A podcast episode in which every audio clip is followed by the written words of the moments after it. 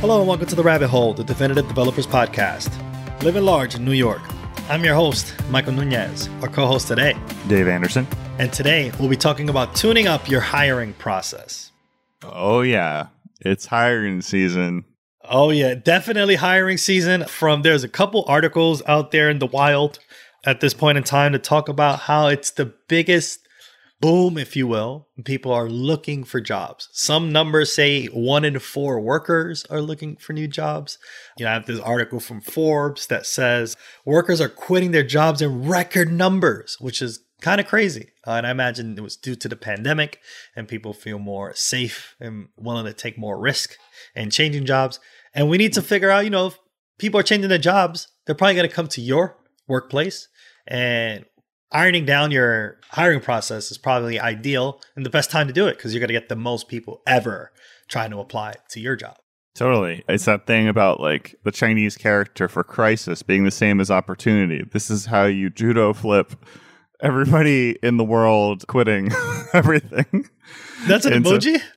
Oh, is it an emoji? I don't I know. don't know. I mean, that sounds great though. That's a great idea. Right, We need to find yeah, that character. Please get that. And I don't know if it's apocryphal. Is it real? Like I was mainly saying it as a joke, but if that is an emoji, then maybe this is a worthwhile time to put that into your company Slack. You know, there's a lot going Exactly. down in the world, so it's time to flip that crisis into the opportunity with the apocryphal emoji.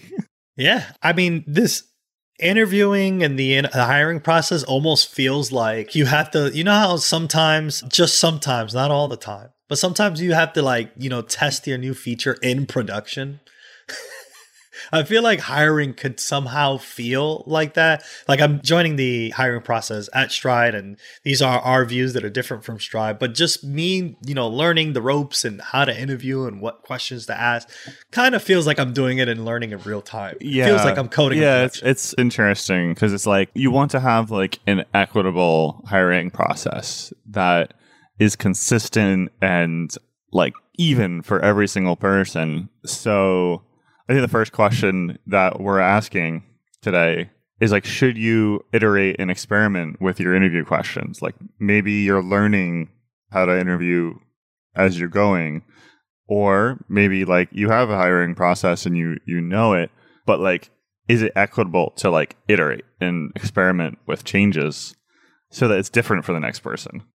Right. And I think the only way that one would be able to determine and answer those questions is by collecting the data and knowing, you know, what questions you asked for this interviewee and what was that like and ensuring that you're very that you're aware of the changes that are being made to ensure that you're being as equitable as possible. Yeah. I think like also, you know, like when we're developing software, like we kind of reflect on it. You know, we have a retro at the end. We like, okay, like what worked? What could we improve? And I think like if at the end we feel like something didn't work properly and we have a bias towards like keeping it the same so it's equitable for the next person rather than like trying to improve upon that weakness, I think that's like a missed opportunity or like uh I looked it up actually. Like there's two characters, danger and opportunity. That means crisis. And this kind of became popularized by John F. Kennedy. So, Ah, you know, yeah. Is it a danger or an opportunity? There you go. Good old JFK. Good old JFK. okay. Ask not what you can do for your hiring process. Wait, no, I actually that's backwards. Anyway. Yeah, I don't know about JFK quotes to be honest. I do think that if you're collecting the data and asking questions, being mindful of, you know, the questions you're asking, being equitable and seeing how it resonates with your candidates, probably a really a really good thing to look at and look over and constantly iterate so you get the best interview process for your candidates when they come in. Because i mean hey it's it's happening in record numbers they say. So you want to make sure that the interview process is as comfortable and seamless for the candidate as possible So, what do you think? Are algorithms and whiteboarding worth it? I think we've talked about this before at some point. I mean, I'm biased. I personally dislike whiteboarding, but like if you if you make me do it, like sure, I'm down. I'm really down to do it. not my greatest part of the process, but you know, not a lot of people thrive in the whiteboarding process, especially if they feel like they're at they're on the spot. They have to think on the fly. You know, I think the one of the problems with whiteboarding is that you sometimes feel like there is one answer and the right answer. And, you know, folks may look at it as, you know, we want to see how you express yourself or what are some things you're asking and stuff like that. So that's probably something to be mindful about as to if you are doing whiteboarding sessions, you know, definitely let the candidate know there's no right answer. I want to see how you critically thinking about this problem that I asked you and using the whiteboard as a tool for that. Yeah, that's interesting. I mean, uh, but it is tough because like for a lot of those whiteboarding questions, there is a right answer. And yeah, it can be hard as an interviewer to separate those two things out. But yeah, like I think that's a good point that you want to see how they're approaching the problem if you are doing that, or like reevaluate like what are the skills that you're looking for and how does this interview process or step like actually line up with the day to day life that the person may lead if they uh, join the company. Right. Like I always found the idea of asking algorithms like, hey, if I had a binary tree of A, B, C, D, and you draw the tree and like, and I wanted to do this, how would you solve for that? I think is much more abstract than like asking them the day to day. So you can really give them, you know, if you have a story on your backlog, say I'm just, just going to use an example. You you are interviewing at zillow.com and I'm the interviewer. There's a particular feature that needs to be built or that has been built in the past. You can literally ask them, you know, with the domain knowledge and the question, that particular thing. And that will be more relevant than, you know, finding two nodes in a binary tree. Right. How I feel. Yeah, totally. And like the closer it is to a real world thing, like maybe the more heavyweight it is for the interviewer. Like I guess a, a whiteboard is pretty lightweight, but mm-hmm. we're all interviewing remotely right now, so there's an opportunity to use other tools, like actually to write code or like mm-hmm. do something very practical. Which I guess maybe leads up to the next question. Like, are take home code tests worth it? Yeah, that's a really, really good question. Oftentimes, maybe at your workplace, the hiring process consists of, hey, we have this problem we'd like for you to solve, and you have five business days to do it. You know, that is a good question, is as to whether those take home tests are worth it. The idea that, you know, there may be people out there who do not have five business days to spend on this problem. Right. Yeah. Like, as though like we're already dealing with like all of our context being mixed working from home all the time and then adding more like take home problems and things in in the mix it that could be like a thing that's potentially like inequitable for people who are like have a more established home life like they have a family and other things going on some people may be able to spend all 5 days on it some people may only be able to spend an hour on it right even if you try and time box it. Yeah, I mean, if I were ever given a code test like that, it would be really difficult for me to get it done, for sure. Yeah. I mean, I, Gio's going to pair with me. I don't know if I have to split my comp with him or that kind of stuff. So it's just uh, definitely would be a problem and, and, very very difficult for me to get done which is why i think like the on-site tech interview is pretty interesting whether like rather than having the person build an application from scratch you can have them build a feature on an existing application. Right right. And like have it be more collaborative and like time boxed like very explicitly time boxed. Right so rather than spending five days potential business days and this is also for the employer too rather than waiting five business days for a person to potentially finish it if they do submit it you just have to spend two hours right? And then you know the answer right then and there in two hours.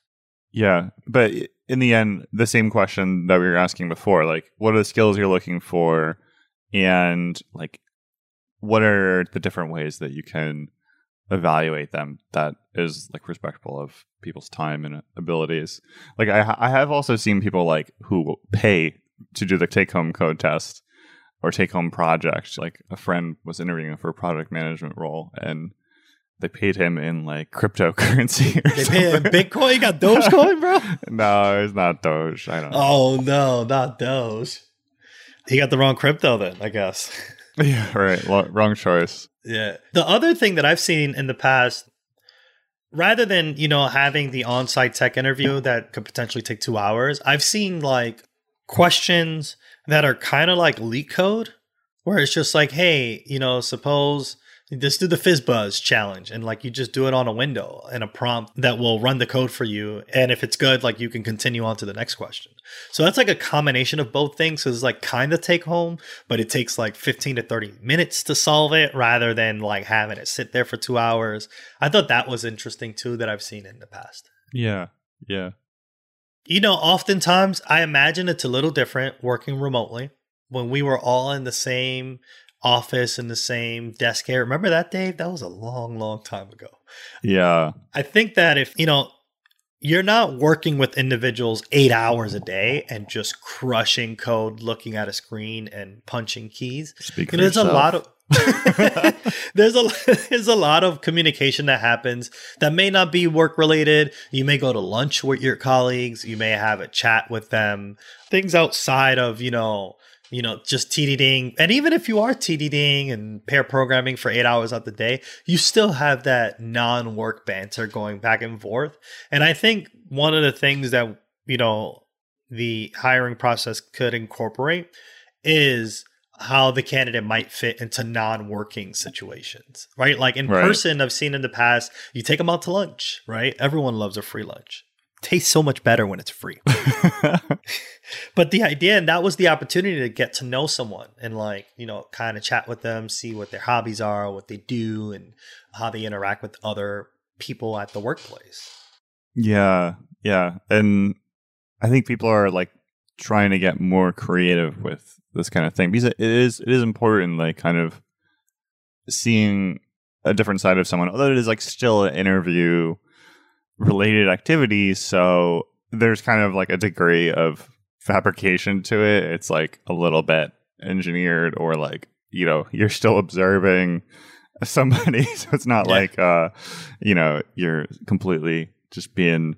chill but like having an opportunity to like have a more unstructured conversation where the main focus of the interview is like making the person comfortable and you know seeing what their perspective is and like what their culture fit might be at the company Right. Also, I learned this very recently. You know, people often talk about culture fit, and that's the perfect, that is the opportunity to find out, like, whether a person is a culture fit. But the other term that I've been trying to use as well is a culture add, where this person adds to the culture of the organization as well. So just because they may not fit into your current culture, will they bring a positive outcome if we add that culture to the organization? yeah that's the diversity part of the equity and inclusion Yeah, because like if if you're just thinking about culture fit, then you're more likely to stay in that realm of the culture, and and mm. one may want to think about adding new cultures into it, so Right. that you know you increase diversity, equity, and inclusion. Yeah, I just want other bearded people who podcast and enjoy Python and GraphQL. That's They- gonna be That's my culture fit. It's a very tight, a tight culture very, fit. very tight culture fit. if that resonates with you, come on the stride. We got a place for you. but also, if you like REST and Ruby and whatever, that's go. that. That's or come on the stride. yeah, Don't worry yeah, about it. yeah, We it's got it. Fine. We're trying to find the culture adds here too. Yeah, and like there was an interesting perspective on this like culture or like non-technical interviews step that I read online where they're like, yeah, we just like get a bunch of people together and play Codenames online for like four, three or four hours. Wow. And I'm like, I'm like, I kind of love that, but then it's also like a big time ask as well. Like you're like, oh wow, that's a lot of time to hang out and play Codenames. Yeah, yeah. To play Codenames for four, that would be intense, right? And then like, and they're like, oh my god, they're evaluating me the whole time, maybe, or I don't know. Like, I guess you could make them like comfortable and like make it fun. I mean, I do think that it might be possible. The reason why it is four hours is because sometime within those four hours, you're just like, you know what, we're having a good time, and then you like let it go. I think, I Yeah. think, right? or eventually you're going to make a mistake Like, and then we'll mm. see who the true person is. Uh, hopefully, it is Codenames, and I'm sure that's a game rather than Among Us, where you're like lying to your peers the whole time. That probably isn't a good game. That probably isn't yeah, let's play a quick round of Among Us and see how good you are at lying to me. Okay, great. Now you're fired. yeah, so though you know, choose the game that you want to play and make sure that it's an honest one. I guess Codenames is pretty good. Love that game, and and yeah, I'm curious to see if there were other games out there that one would play. I mean, you don't want to play Monopoly either. I think that would that would cause some table yeah, flipping. yeah. Avoid anything that has like any implicit ties to class warfare or. One thing that I find interesting that I've seen online is how does the employer best prepare the candidate for the interview, right? Like oftentimes you may just get a phone screen and you're going to just rapid fire answer questions the whole time. right. Another school of thought I guess is, you know, do you send them the list of questions you plan to ask? Yeah, that's on the complete like opposite end of the spectrum. Like maybe in between, like you tell them what all things are being tested or measured and in which ways. Like giving an itinerary is pretty standard, but that's a really interesting idea. Like giving them the actual questions or like the high level questions that you're going to be asking. Yeah, because like you allow them to sit on it and they can like, you know, they can prepare as much as they want on a particular answer. And then the employer's job is to like follow up with follow up questions that will cause them to like make it feel more conversational. Yeah, yeah. There's still that elicitation part of the interview. We're like, oh yeah, like that's interesting. Like tell me more about that. Like let's look at that from a different perspective. But like allowing them to put like a really solid foot forward. That's an interesting concept. And also like maybe some questions could be like easily researched. Like I think we already have a question like this. Like we ask like, okay, like why do you want to work at Stride? Like, what excites you about Stride? And like, you can look at our website and just tell me three things that you saw on the website or one thing you saw on Yeah. the website. And like, if you tell me something that's actually on the website, then I'll get a little more excited. And I think that's that's interesting though to like let them know, hey, I'm I'm going to ask you this, so you know, like let's have a good conversation. Yeah, just like getting them prepped and ready to answer the questions is a really interesting concept. I mean, I always I remember when I had to do phone screens and I'm always like breathing heavy and answering questions really fast. It's not cool. I'm like my anxiety's through the roof. it's pretty crazy. So Mom sweaty. yeah, Mom's exactly. spaghetti. Yeah, mom, mom spaghetti. Exactly. It's like I'm just throwing up on myself as I'm in the phone screen and having to mute myself when I do it. And I think that this is a pretty good compromise of the two, where you have an idea of what you're answering. You're expected to elaborate on certain things, but you kind of know what what questions are going to be asked, which is like pretty cool. Yeah. Yeah. I guess that gives you like an avenue for opening it up to like different kinds of questions too. Like there was another suggestion I saw that was like kind of prompting to really look hard at the questions that you're asking or the, the prompts that you're asking in the interview because there's a lot of things like tell me about a time that you destroyed production and how did that go?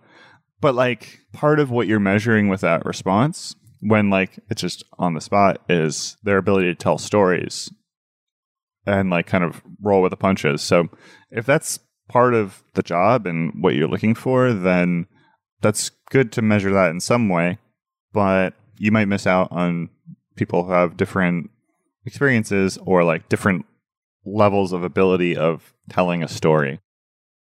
Right, because if you have someone who's like drowning in their own nerves, that might not allow them to tell a story, even though they could potentially answer that question. Right? It's just like, oh, I'm in, you know, I'm in an interview, and like my mind is like frazzling out. I don't like, I can't put words together to make it sound like a good story. And I think like that just kind of puts them on the defense to not only call back a story, but being able to elaborate and tell the story to answer that question can be a little difficult for a candidate. I mean, I think if that was a question, tell me a time where you broke down production was given in a way where it's like, hey, we're going to ask you about a time in which you broke down production. That allows the candidate to then, you know, kind of come up with the story in a way that they can call back. But like doing it on the spot could be a little difficult. Yeah. Right. So these are some of our questions that we have asked about the hiring process at your workplace and curious are there questions that are out there that you know we could also add to this list because the idea is we want to have everyone to have the best hiring process that is equitable and inclusive to individuals and candidates who are trying to apply at your job because as mentioned earlier a lot of people are looking a lot of people are jumping ship and may be interviewing at your place yeah, like what experiments are you running? Like, how are you making your hiring process more equitable and awesome? Uh, let us know. Yeah, feel free to tweet at me directly if you wish at Google Mike and or the Radio Free Rabbit on Twitter to catch us, and we would love to follow up. Follow us now on Twitter at Radio Free Rabbit so we can keep the conversation going. Like what you hear? Give us a five star review and help developers just like you find their way into the rabbit hole. And never miss an episode. Subscribe now, however, you listen to your favorite podcast. On behalf of our producer extraordinaire, William Jeffries, and my amazing co host, Dave Anderson, and me, your host, Michael Nunez, thanks for listening to The Rabbit Hole.